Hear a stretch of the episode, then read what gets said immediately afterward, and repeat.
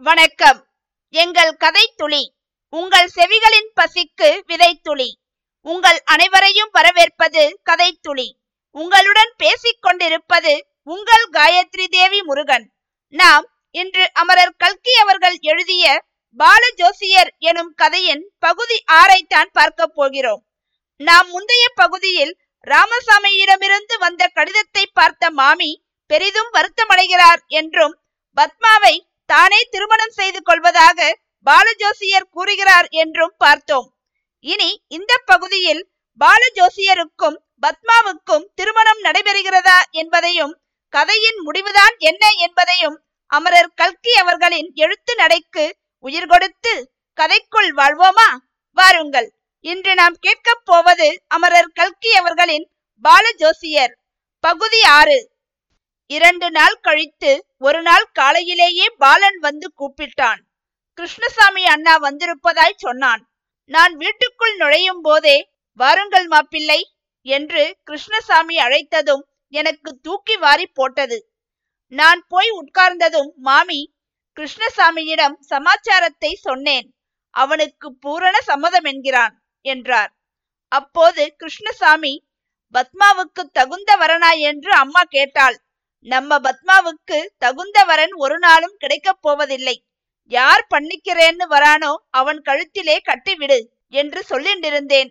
அதற்குள் நீரே வந்து விட்டீர் என்றான். ஒன்றுமில்லை அவருக்கு தகுந்த பெண் கிடைக்கிறதுதான் கஷ்டம் என்றாள் பத்மா. இப்படி பத்மா எனக்கு பரிந்து பேசியது எவ்வளவோ எனக்கு சந்தோஷம் அளித்தது.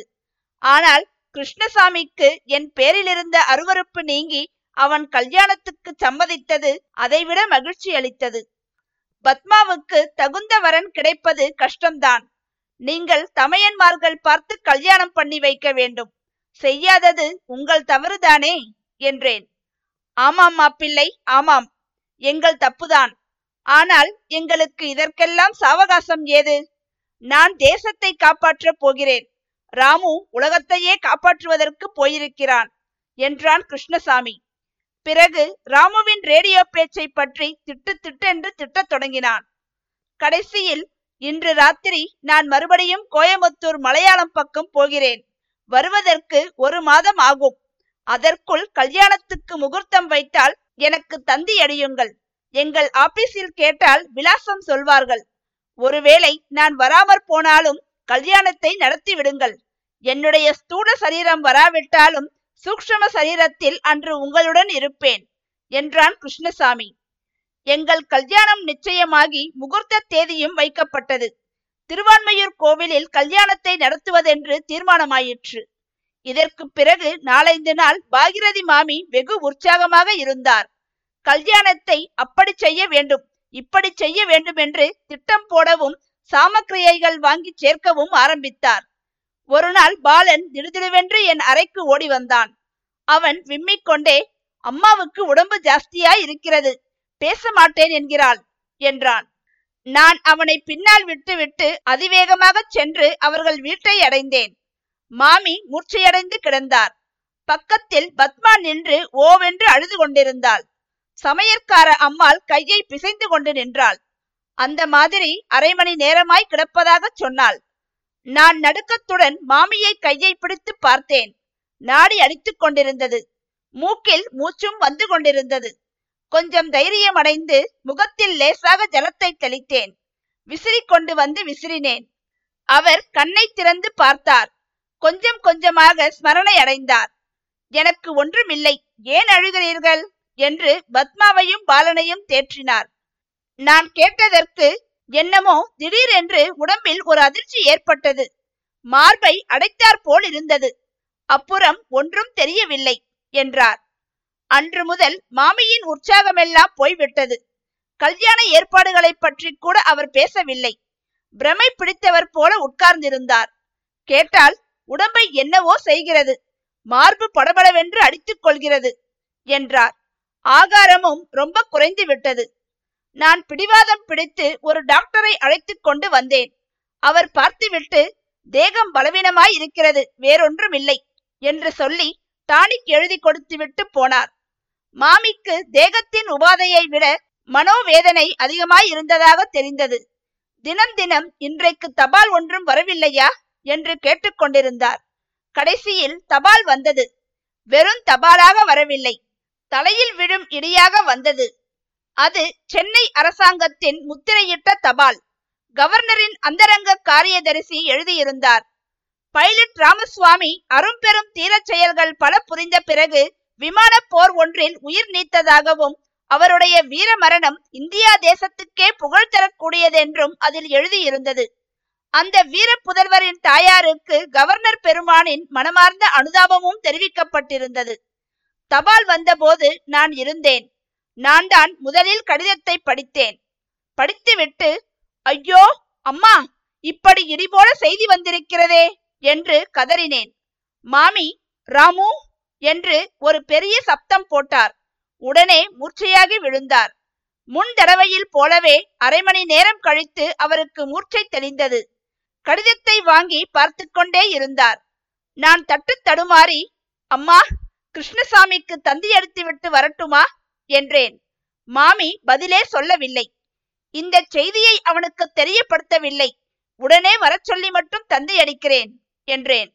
மாமி இதற்கும் பேசாமல் இருந்தார். அவருக்கு சம்மதம்தான் என்றெண்ணி உடனே கிளம்பிச் சென்றேன். கிருஷ்ணசாமியின் அப்போதைய விலாசம் தெரிந்து கொள்வதற்காக அவன் வேலை செய்த கம்பெனியை டெலிபோனில் கூப்பிட்டு கேட்டேன். அங்கிருந்து பேசியவர் முதலில் இதோ விசாரித்து சொல்கிறேன் என்றார். சற்று நேரம் கழித்து வந்து சார் நீங்கள் யார்? என்று கேட்டார். நான் அவர்களுடைய குடும்ப சிநேகிதன் என்றதும் ஏதோ முக்கியமான சமாச்சாரம் இருக்கிறதாம். உங்களை மேனேஜர் நேரில் வரச் சொல்கிறார் என்றார். என் இதயம் திக் திக் என்று அடித்துக் கொள்ள தொடங்கியது. அந்த கம்பெனியின் காரியாலயத்துக்கு போனேன். மேனேஜர் என்னை பார்த்ததுமே ரொம்ப துக்ககரமான சமாச்சாரம் சார் என்றார். பிறகு அவருக்கு கள்ளிக்கோட்டையிலிருந்து வந்த கடிதத்தை எடுத்து காட்டினார். கதையை வளர்த்துவானேன்? மேற்கு கடற்கரை ஜில்லாக்களில் அதிகாரிகளின் உத்தரவை மீறி ஒரு நாள் பல இடங்களில் கூட்டங்கள் நடந்தனவல்லவா அந்த யுத்த கண்டன கூட்டங்களில் ஒன்றில் கிருஷ்ணசாமியும் இருந்தான். அன்று போலீஸ் துப்பாக்கி பிரயோகத்தில் மாண்டு போனவர்களில் கிருஷ்ணசாமியும் ஒருவன். இந்த செய்தியினால் என் உள்ளம் என்ன நிலைமை அடைந்ததென்று விவரிக்க நான் முயலவில்லை. அதை காட்டிலும் மாமியிடம் இந்த செய்தியை எப்படி தெரிவிப்பது என்னும் எண்ணமே எனக்கு அதிக வேதனையையும் பீதியையும் அளித்தது. போகும் போதெல்லாம் செய்தியை மறைத்து விடலாமா? கொஞ்ச நாள் கழித்து சொல்லலாமா? என்றெல்லாம் எண்ணிக்கொண்டு போனேன். வீட்டுக்குள் நான் நுழைந்ததும் மாமி என்னை வெறித்து நோக்கி எங்கே கிருஷ்ணசாமி? இன்னும் வரவில்லையா? என்று கேட்டார். உடனே என்னுடைய முன் யோசனையெல்லாம் பறந்து போய்விட்டது. ஐயோ! அம்மா! ஜாதகம் இப்படி பழித்து போய்விட்டதே என்று கதறினேன். பத்து தினங்கள் ஆயின.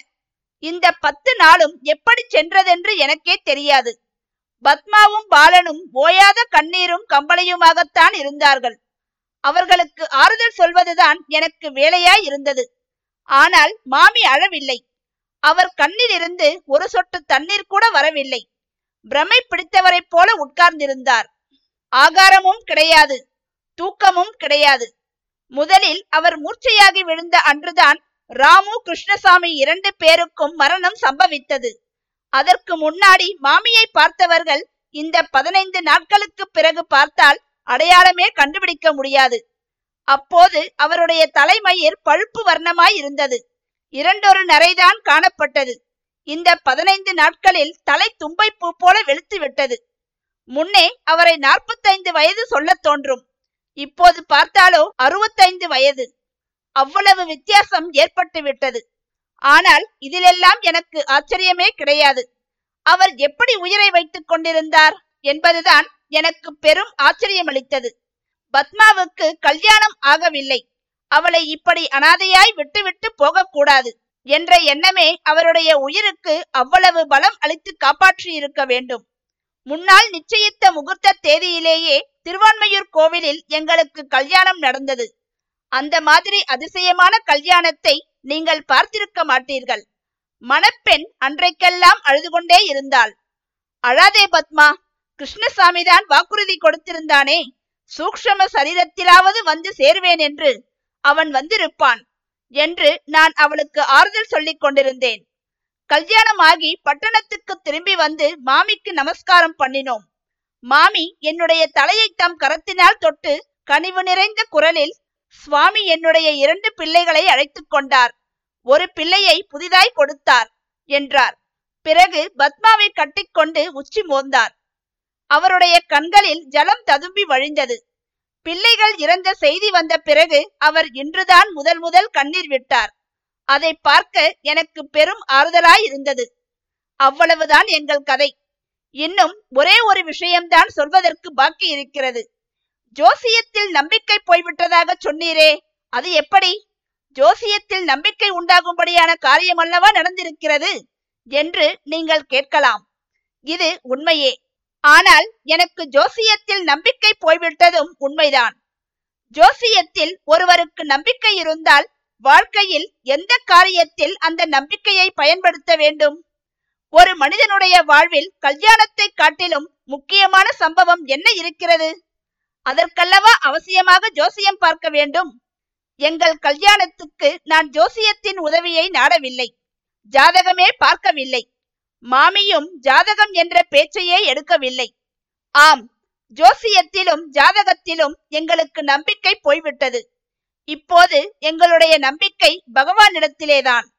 அவருடைய சித்தத்தின்படி எல்லாம் நடக்கிறதென்றுதான் நம்பிக்கொண்டிருக்கிறோம். வாழ்க்கை பெரும் துன்பங்களை கடக்க அந்த நம்பிக்கையையே துணையாக கொண்டிருக்கிறோம்.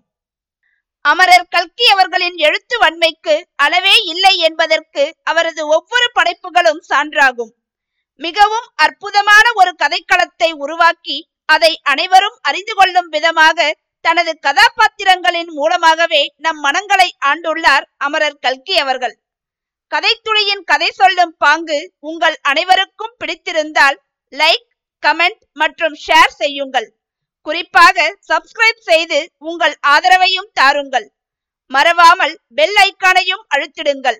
அப்பொழுதுதான் கதைத்துளியின் அனைத்து பதிவுகளும் உங்களை வந்து சேரும். மீண்டும் இது போலவே மற்றொரு கதையில் நாம் கூடிய விரைவில் சந்திக்கலாம். அதுவரை உங்களிடமிருந்து விடை பெறுவது உங்கள் காயத்ரி தேவி முருகன். நன்றி வணக்கம்.